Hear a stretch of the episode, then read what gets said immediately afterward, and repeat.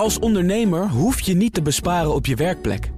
Want IKEA voor Business Netwerk biedt korting op verschillende IKEA-producten. Word gratis lid en laat je werkplek voor je werken. IKEA, een wereld aan ideeën. Dit is een BNR-podcast. Ik heb een waanzinnige band met mijn moeder. En die heeft mij altijd gezegd... Oh, Christian, de media... Ben je zeker dat je dat wil doen? Ik zeg, mams, ik ga dat echt doen. Doe me dan één plezier. Blijf weg uit de schijnwerpers. Doe dat nooit. Niet in de spotlights. Ik heb er altijd wel rekening mee gehouden. En ik zeg, weet je wat, ik ga dat ook doen. Dit is de stem van Christian Van Thillo. Misschien heb je nog nooit van hem gehoord... of nog nooit eerder nagedacht over zijn bedrijf, DPG. Maar Van Thillo en DPG... Daar hebben de meeste Nederlanders dagelijks mee te maken. Jij denk ik ook. Misschien lees je wel een van zijn kranten. De Volkskrant, het AD, Trouw, het Parool. Of kijk je op nu.nl, ook van hem. Q-Music, Libelle, Margriet, Tweakers, Independer. 7 regionale kranten en binnenkort ook RTL Nederland. Als de toezichthouder daar geen stokje voor steekt. En dan nog even naar medianieuws, groot medianieuws in Nederland. Want RTL Nederland wordt voor meer dan 1 miljard euro overgenomen door het Belgische DPG... En precies daarom maken wij deze podcast. Omdat het wel belangrijk is om te weten wie Christian Van Thillo en DPG zijn. En hoeveel macht ze precies hebben. De grote Christian Van Thillo, de miljardair... die dan opeens zegt, ja, ik maak mijn agenda vrij en ik kom naar je toe. Ja, dan is er iets aan de hand. Mijn naam is Wendy Beenakker van BNR Nieuwsradio. En ik maak deze podcast samen met Mark Koster. Dan zeg jij hallo. Hallo Wendy. Mark volgde 2 jaar lang het spoor van Van Thillo... voor zijn boek De Belg en voor deze podcast. En jij, Wendy Beenakker, bent er om mij een beetje in toom te houden. In Hoge Bomen halen we elk seizoen een ander groot bedrijf... door de BNR Audit. Hoe is het ontstaan? Hoe gaan ze te werk? En wat is het belang voor Nederland? Deze keer DPG, het grootste mediabedrijf van de Benelux. Dit is Hoge Bomen...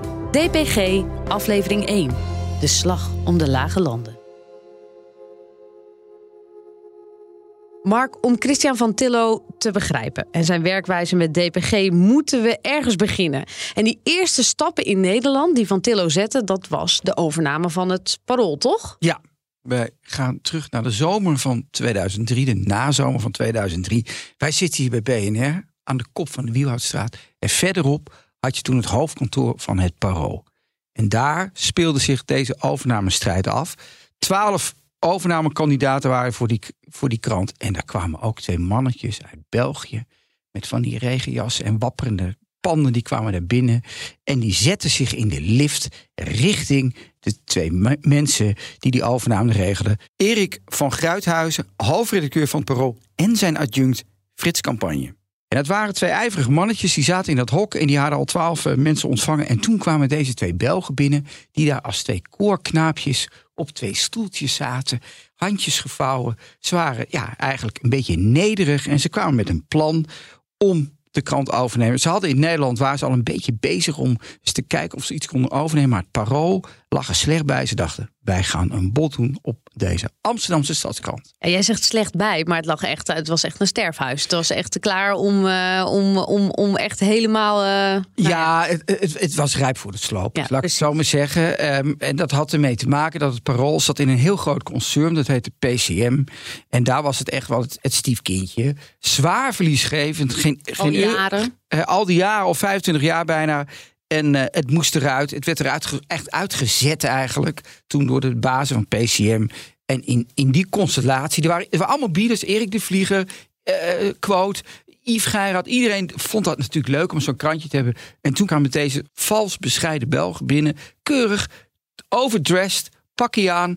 En die gingen daar zitten. Ja, en hoe staat hij dan in de wedstrijd? Denkt Van Thillo, dit ga ik binnenhalen? Nee, of... nee, dat was absoluut niet de indruk die zoals... mij verteld is, vanuit Belgische kant... maar ook vanuit de kant van Gruithuijsen en Campagne. Van Thillo had eigenlijk geen verwachtingen. Hij dacht zelfs dat hij werd gebruikt als kanonnenvoer... zoals hij zelf zei, om de prijs op te drijven. Ja, beetje. Het is toch ook een Marco-wereld. Het is wel media, het gaat over een krant... Maar ja, ze moesten toch die prijs een beetje opdrijven om PCM uit te kopen. En het was natuurlijk van oudsher een verzetskrant. Ja, dat moet dat, toch ook meegespeeld hebben? Daar kijk jij een beetje schalks bij, Wendy. En ik weet waar je op doelt. Van Thillo had natuurlijk, en dat werd die dag niet benoemd. Dat is eigenlijk nog steeds nooit benoemd. Natuurlijk een achtergrond uit een collaboratiegezin. En ik vroeg natuurlijk bij het maken van het boek... is daar toen over gesproken? Misschien met een tong-in-cheek toon. Misschien met een wenkbrauwtje omhoog. Is niet over gesproken. In aflevering 3 gaan we dieper in op de familiegeschiedenis van de Van Thillo's... en de zwarte bladzijden tijdens de Tweede Wereldoorlog. Dit gaat nog steeds over die verloving eigenlijk tussen Van Thillo en het Parool. En het was na één gesprek eigenlijk al rond. Ja, het was precies zoals je het zegt. Hij etaleerde zich daar op zijn Van Thillo's. Hij had een ongelooflijk goede voorbereiding getroffen. Hij had die krant helemaal gelezen. In tegenstelling tot al die vlerken uit Nederland... die een beetje, dat stadskrantje nemen er wel bij. Hij had die krant gelezen. Hij had bijvoorbeeld een rubriek gelezen over een ooievaar... die een artis leefde. En hij zei, daar moet je een serie van maken. Dus die Nelsen, die Van Gruithuijsen en die Campagne dacht... Dit is gewoon een freak. Dit is iemand die dit helemaal gelezen heeft. Dus hij kwam daar ook binnen. Hij had zichzelf ook wel min of meer uitgenodigd... door in de morgen een krant van hem te zeggen... ik vind dat Parool wel een leuke krant. Zo kwam dat ook tot stand. En ik weet nog dat Van Gruithuijsen vertelde mij... dat is hem. Sprak hij gewoon tijdens die ontmoeting al...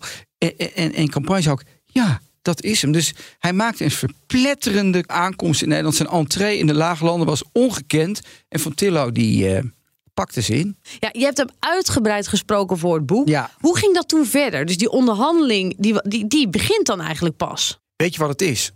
Van Thillo flirt eerst. Een charmeur. Ongelooflijk charmante man. Dus we gaan hem straks denk ik ook nog wel horen. Hij heeft een hele mooie stem. Een beetje Paul van Vliet-achtig, Hans van Mierlo-achtig. Dus dat is fantastisch. En hij is een ongelooflijk goede courancier, zoals ze dat in België noemen. Hij had er verstand van, hè? Wat ik net zei over die rubriek. Dus hij had dat helemaal doorgenomen. Maar dan is er ook een andere kant. Hè? En daar doe jij nu op. Dat is de keiharde zakenman. Dus wat gebeurt er dan? Hij pakt je in. Hij zegt, ik wil met je trouwen. Maar dan komt het boterbriefje. En bij het boterbriefje, Wendy, daar zitten de keiharde bezuinigingen. De huwelijkse voorwaarden. Dat zijn de huwelijkse voorwaarden. Dat is de rationalisatie van zo'n krant. Dat gaat dan heel ordinair over FTE's. Dat gaat over hoeveel bureaus houden we over. Hoeveel stoelen houden we over. Hoeveel gaan we aan papier uitgeven. Nou ja, en dat zijn dan keiharde onderhandelingen. Het mooie of het tragicomische is dat Van Gruithuijsen hield daar wel van. Is als zakelijke journalist die een beetje dat economische wel zei. En die vertelde dat die onderhandelingen zo verschrikkelijk hard gingen... dat als ze dan een afspraak hadden, dan kwamen ze daar steeds weer op terug. En dus hij noemde dat zelf in een van die quotes tegen mij... They try to overplay us. Dus elke keer weer dachten ze staan in de lift, het is geregeld. En elke keer, nee, by the way... We willen nog even het laatste miljoenen eruit persen. Maar de handtekeningen werden gezet, uiteindelijk. Documentairemaker Frans Bromet liep tijdens de overname mee... en richt zijn camera op een zeker moment op Van Thillo. Vlak voordat de deal echt rond is. Ik ben benieuwd wat u nu eigenlijk ziet in zo'n verliesgevend bedrijf als het Parool. Toekomst. Nee, we geloven er wel. Het is niet... maakt vandaag verlies, maar de hoofdredactie zelf heeft een verzelfstandigingsplan gemaakt dat volgens mij wel de baan houdt en dat dan mogelijk is, waar wij ook in geloven. En voor ons is een fantastische opportuniteit om daarin een rol te kunnen spelen. Daarom doen we het. Maar u bent een Belgische ondernemer en dit is eigenlijk uw eerste stap over de grens, hè? We spreken tenminste al dezelfde taal. Ja. Dat is al een voordeel. Maar...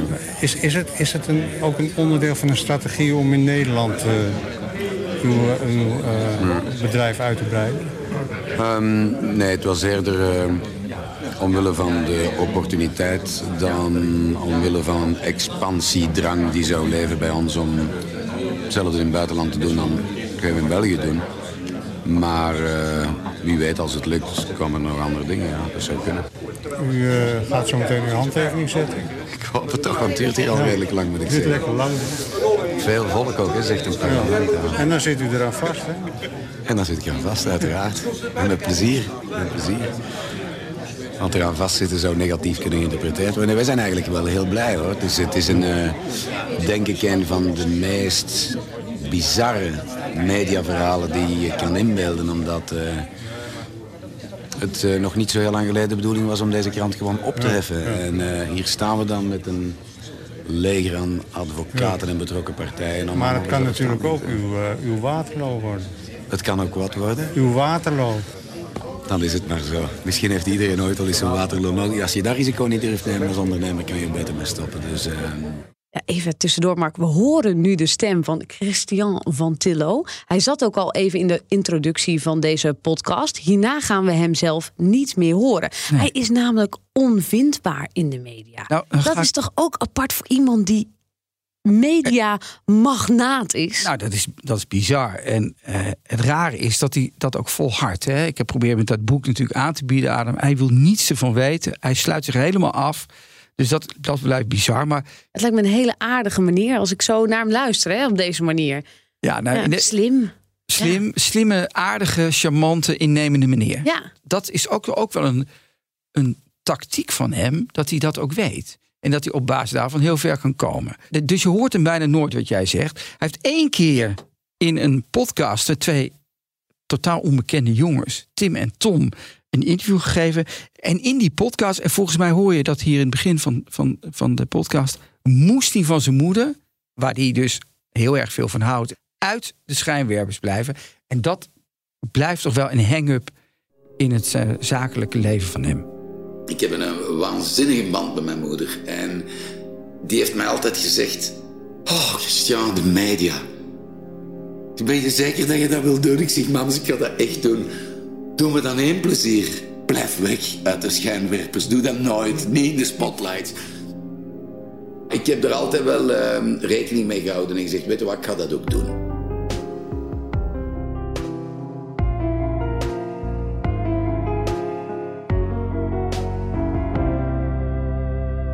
Terug naar 2003, de Wielhoudstraat. De zetel van de hoofdredactie van het Parool. Hoe ging het er daaraan toe? Nou, hij heeft de krant overgenomen. En wat je dan ziet, is dat hij een soort overnameleger heeft gestuurd. En dan gaat hij aan die krant, daarmee aan de slag. En wat hij doet, hij verandert de look en feel, zoals het heet. Hè. De opmaak gaat hij anders doen. De krant was een broadsheet. Dat is zo'n hele grote krant, die je zo alpenvouwt. En dat werd een tabloid. En dat is zo'n kleine krantje van een veel kleiner formaat. Ze waren daar de eerste in toen, hè? Dat was echt wel baanbrekend dat ging gebeuren. Wow. Ja, dat ging gebeuren. Dat heeft hij dus ontzettend veel gevoel voor, met heel veel marketing en heel veel power. Maar Dan komt het. De twee mannetjes moesten ook, want de economie stortte enorm in als gevolg van het uiteenspatten van de internetbubbel. Kregen nog een bezuinigingsronde om de oren.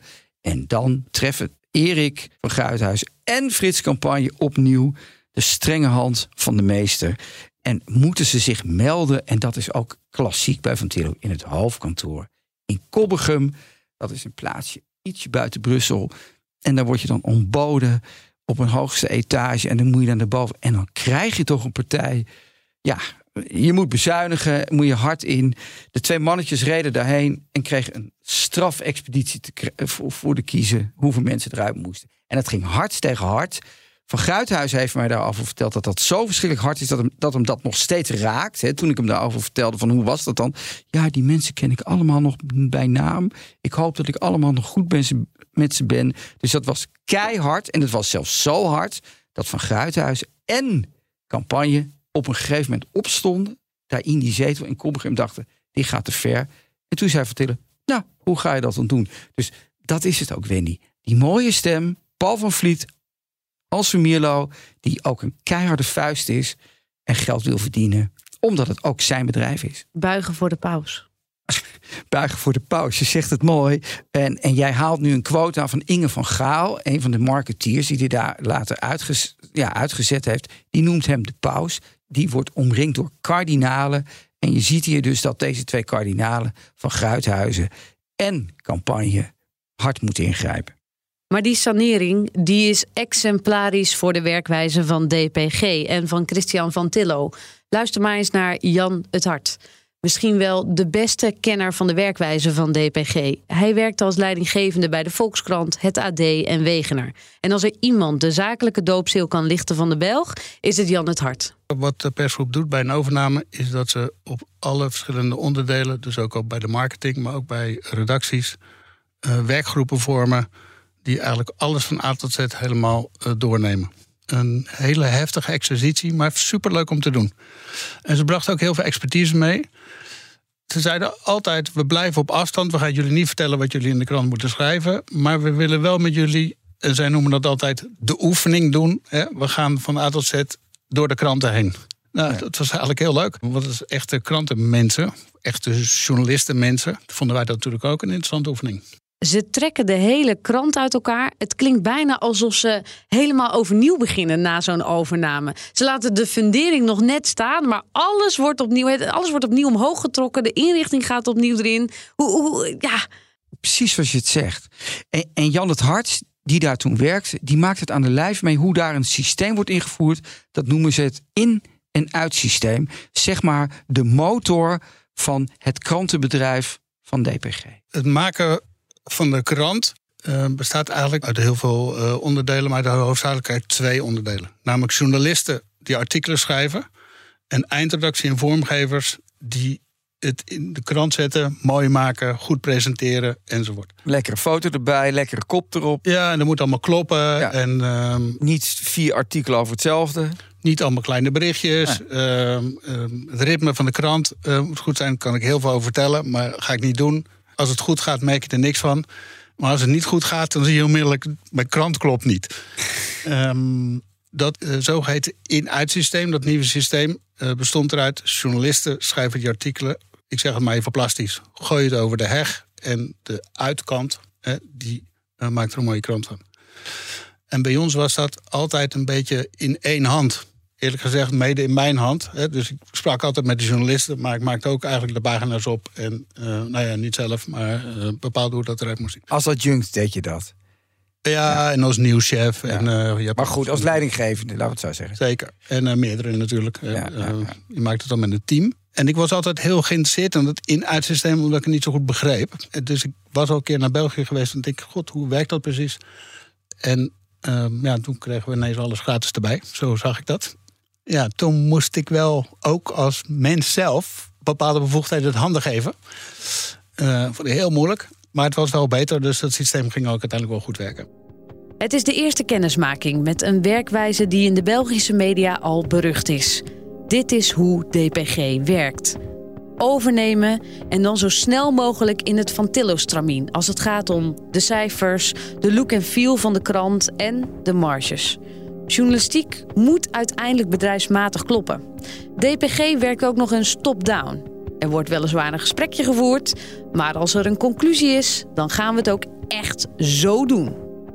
Over het Parool en het AD en de kranten de komende afleveringen veel meer.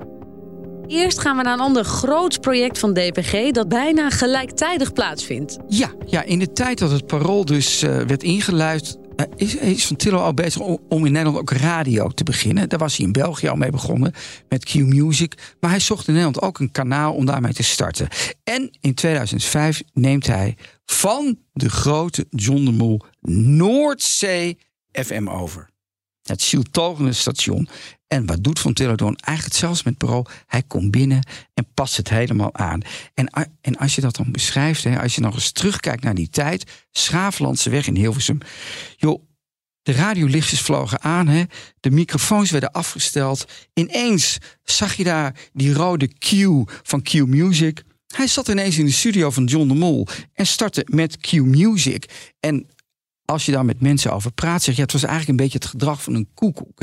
Q-Music was de koekoek van Thillo. Hij ging in het vorige nest liggen, het nest van John de Mol, en begon uit te zenden. En dat is eigenlijk ook de truc van Thillo. Een bijna failliet kanaal, of een bijna failliete krant, die neem je over. Die poets je op, daar gooi je wat aroma overheen. En hopla, daar ging die Q-Music starten in Nederland. En een beetje zoals McDonald's in een nieuwe wijk opent, zag je ineens, Wendy, je weet dat nog wel, op die abris, die rode Q. Je wist niet wat het was. Overal. Overal te zien toen. Overal was dat te zien. En zo lanceerde hij als een soort marketingcampagne een nieuw radiostation. Zo klonken de allereerste minuten van Q-Music in Nederland. 10, 9, 8, 7, 6, 5, 4, 3, 2, 1, ja!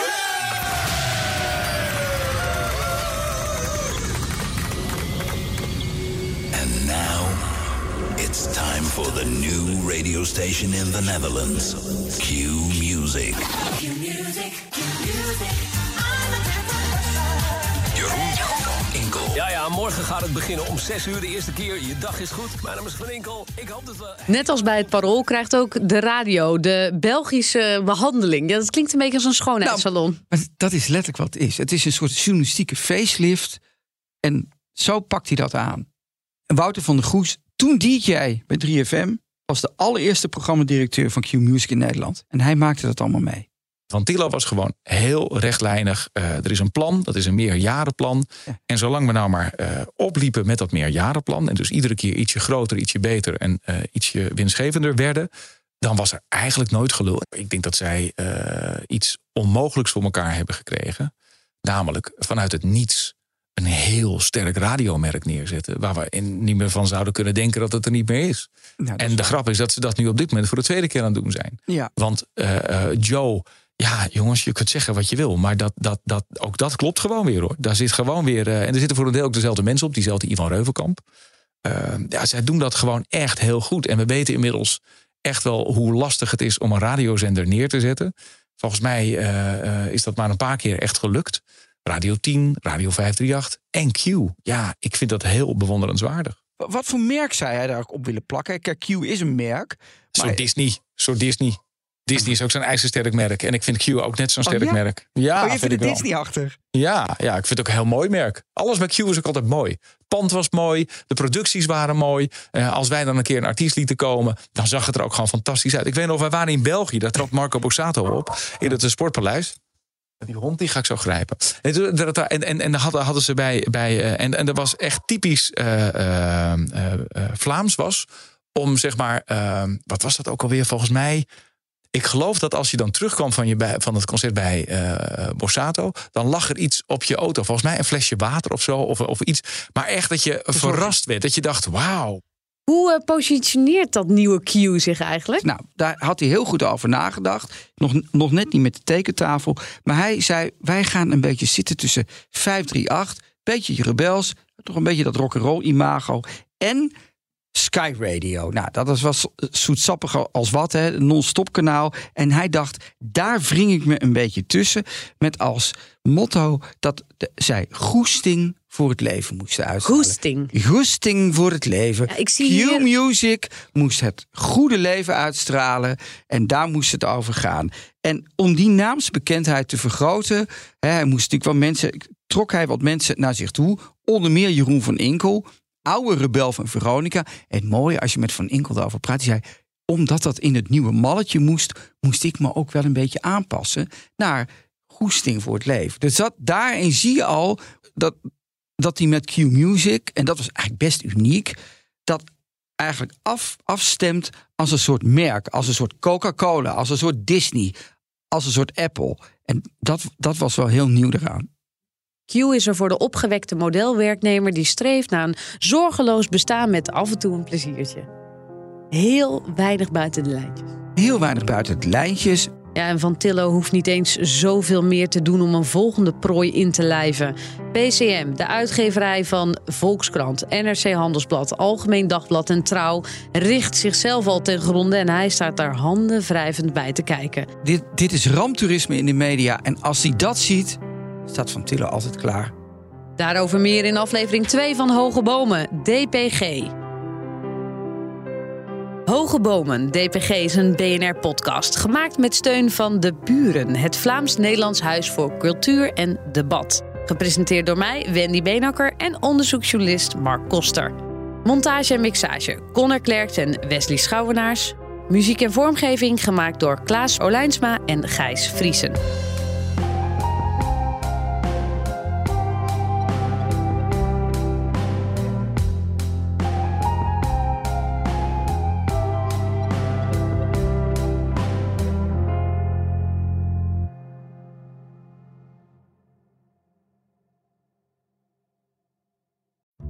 Als ondernemer hoef je niet te besparen op je werkplek. Want IKEA voor Business Netwerk biedt korting op verschillende IKEA-producten. Word gratis lid en laat je werkplek voor je werken. IKEA, een wereld aan ideeën.